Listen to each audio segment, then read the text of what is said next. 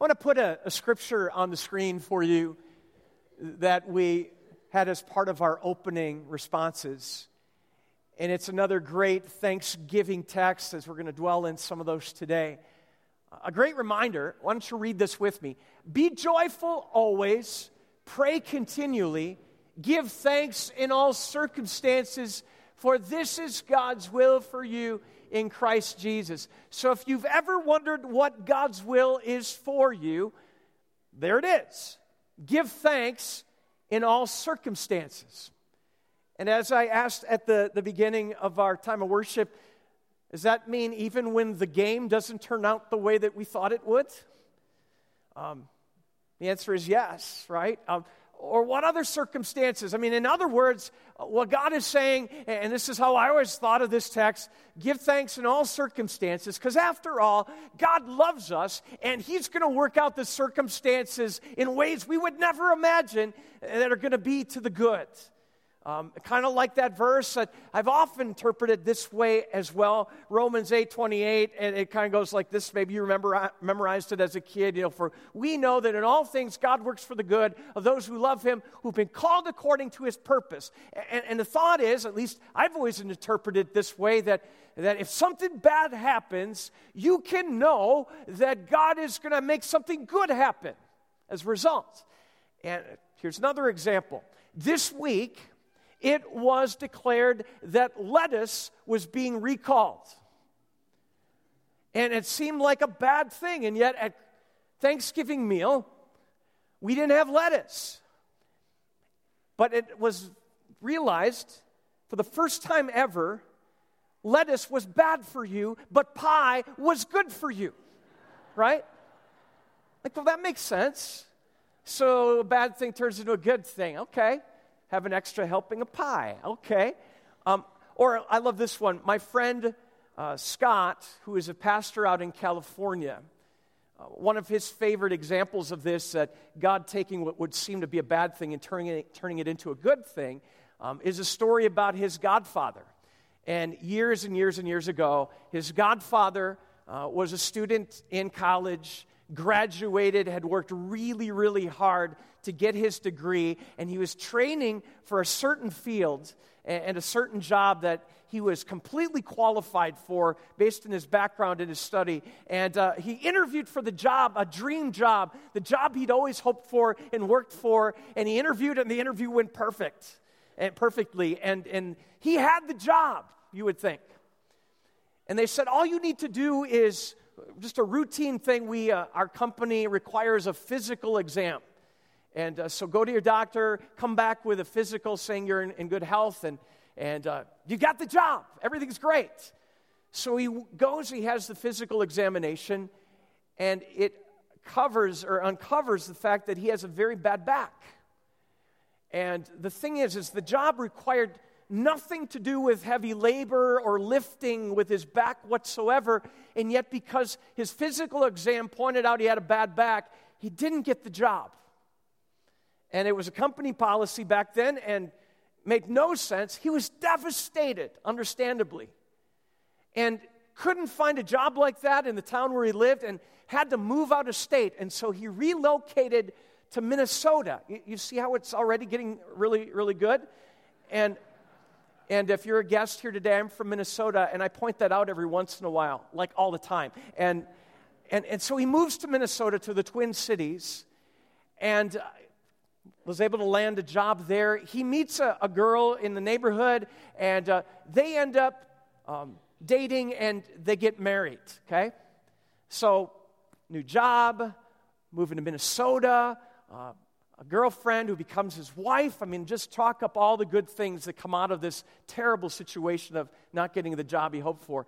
And then, if it, it weren't good enough, um, she has a, a good friend of hers that she meets at her job, and he has a good friend of his that he meets at his job, and those two friends are single, and they decide to set them up on a blind date, which they do. And those two go out on their date, and and they really like each other, and they eventually get married. And as a result, my friend Scott comes along. And so, as Scott likes to point out, if his godfather hadn't lost his job or had not not gotten the job, he wouldn't be here today. See how that works? Maybe you've got a story like that, right? And that's often how we interpret a text like that. For God works all things for the good, or, or that in all things give thanks in all circumstances. And, and I get that, that our thinking is because maybe our circumstances aren't so good or things aren't quite the way we want them to be, we can still give thanks because, after all, God loves us uh, and we are His people, and God is going to make the situation better. And therefore, we can give thanks because one day, somehow, some way, that circumstance is going to change and we will be able to give thanks. So it's kind of a delayed gratification, if you will. Because we know God, we can give thanks today. Is that what it means?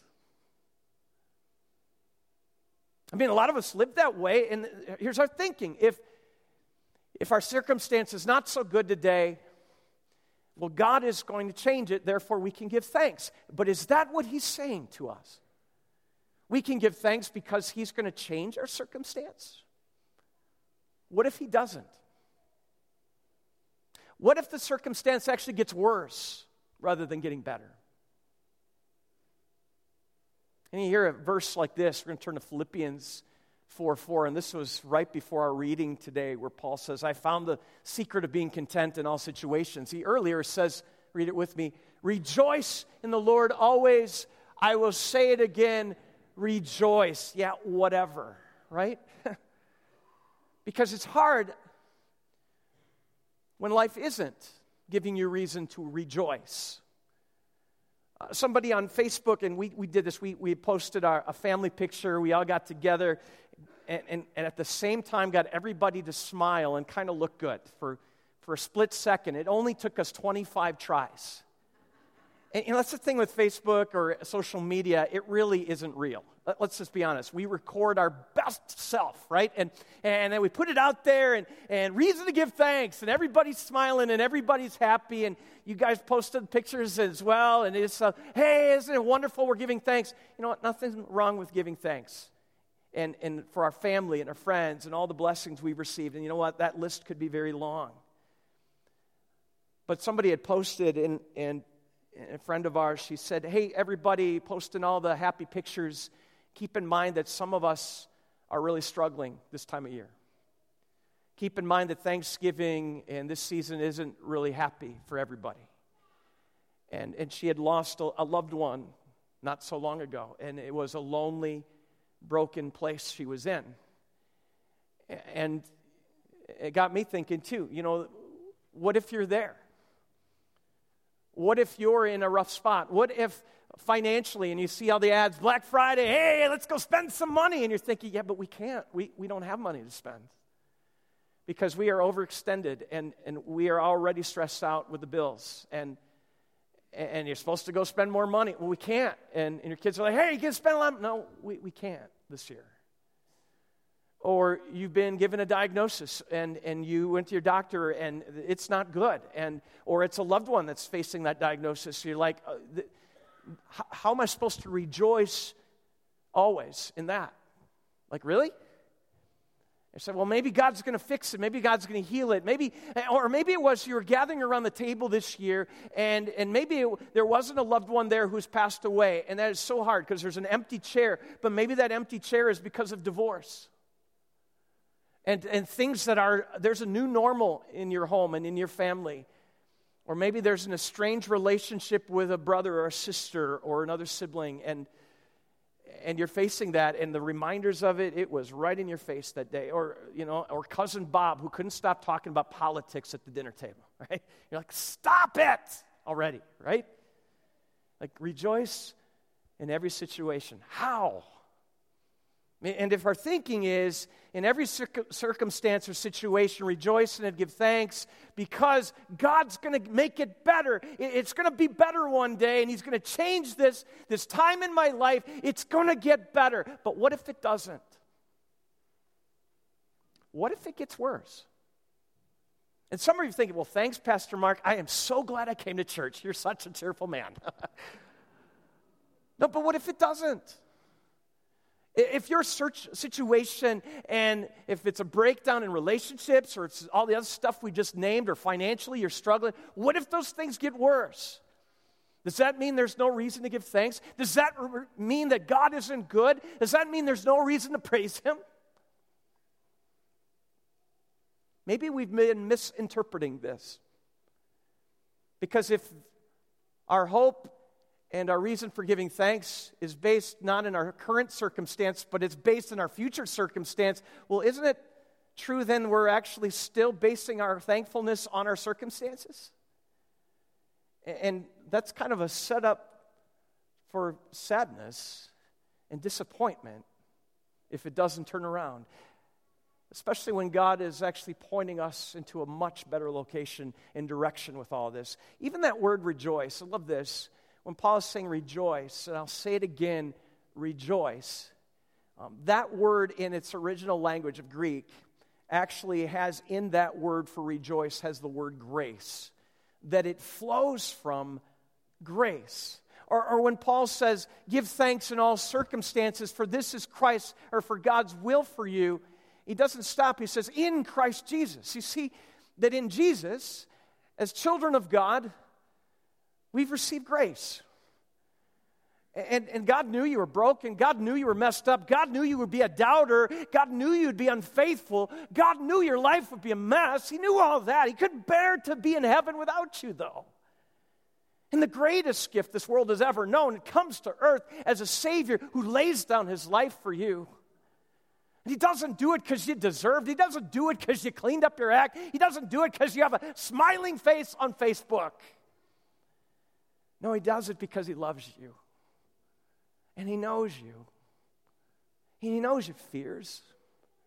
He knows the anxiety you face. He knows the curiosity you have of wondering, God, are you really there? And, he says, Yes, I am. And the way that you can rejoice in any and every situation and give thanks there is not because of the circumstances, but rather because of me.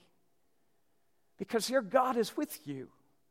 And He's there in grace and love and mercy and forgiveness. It's our greatest need. And God fulfills it and He brings it, and it's in Jesus that He proclaims it in our lives. Now, when I was a, when I was uh, a young younger man and we had younger kids, and they would come home with homework, I used to be able to actually help them with their homework. Um, now that they're in high school and f- almost finished with high school, one of them, I, I, I, it's been a while since I've been able to help them at all. Honestly, it's, it's like I don't. They show me. I'm glad you're learning that because I don't get it, right? And I have no idea where to even begin, and especially with math and and algebra and, and, and, and, geometry and all that. And, and God bless those who get that. And, and I'll tell you this, um, but I remember when they were in first or second grade, I think that was about the last time I was able to help them with their homework. Um, is there was a, a, simple way to learn addition, and, and we called it counting up, okay? And, and this is how it would work. Um, like 4 plus 2, so 4 plus 2, the, the process of counting up went like this 4 plus 2 and count up. So 4, 5, 6. So 4 plus 2 is 6. It, works. So you could do 4 plus 2 by counting up, um, or 10 plus 4, for instance. So you'd say 10 plus 4. So 10, 11, 12, 13, 14. So 10 plus 4 is 14. Um, you can do that with simple mathematics. It gets a little harder when the equation is 585 plus 690, right? You, counting up would be difficult there. But the concept is helpful of counting up, and, and it's a way to learn simple problems in math. And, and I, I realize this if only life were like that. If we could face challenges, setbacks, difficulties, trials in, in life, and, and just simply be able to count up and figure it out. And the reality is, the mathematical equations of the brokenness and cha- cha- challenges we face are, are more difficult than that. And yet, God still gives us an equation and a solution to how to figure that out. Uh, I want to read this to you that ties in with all of this, and I pray it helps. as maybe you're grappling with how's this work. Um, let's read this together from James chapter 1. Count it all joy, my brothers and sisters, whenever you face trials of many kinds, because you know that the testing of your faith develops perseverance. Perseverance must finish its work so that you may be mature and complete, not lacking anything. James 1 2 through 4. Now, did you hear that? Count it all joy. In other words, count it up. And he's not saying count it all joy when you face happy times, when life is going great. You know, he says, when you face trials of many kinds, count it what? Joy. Count it up. God gives us a simple equation for facing the problems of life. When we start to realize that His greatest desire isn't for us to simply be happy or be successful, His greatest desire is for us to know Him and to find a true reason to rejoice in every situation. Um, here's an equation. Let's think of this and how this comes together. My life plus struggle equals what? Maturity of faith, right? A mature faith. So, in other words, when God allows us to go through trials and setbacks, and we say, okay, I can give thanks for this um, uh, because one day the circumstance is going to be better. No, that's, he doesn't promise that. Jesus said, in this world you will face trouble. And, and you know what? You might face more trouble, and that trial might be even more difficult. And he may not heal that circumstance. He may not build up that relationship or bring things back together. He may not. Because we live in a sinful, broken world. But we can be assured of this my, my life plus struggle equals a maturing of my faith because God's greatest desire is to build up our faith, not our happiness, which is very different. Do you see how that works? A God who desires you not to be happy, but to be healthy in a maturing faith that finds full reliance on Him for all things and the incredible thing is, when that is in place, when God continues to teach us that and lead us into that place, it leads us to lean into Him. And the result is His grace overflowing in our lives in a joy that the world can't explain. So, as you come here on this Thanksgiving weekend and you're searching for a reason to give thanks, it's found in Jesus. Even if by chance one day you have to move to Minnesota in His name. Let's pray. Lord Jesus, may our happiness in this world not be based in our circumstance. And even more than that, may our reason for joy not be based in all the stuff and the distractions of this world. Though it's true, we are blessed beyond measure, living where we live, uh, in this time and in this place. But Lord, we know this.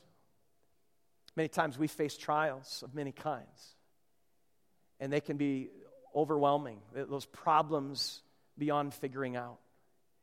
And yet, you're a God who gives us an equation through your love, your grace, and your mercy as a Savior who redefines this day in our lives, that refocuses our eyes and our hearts to see that you're a God who is doing a great thing.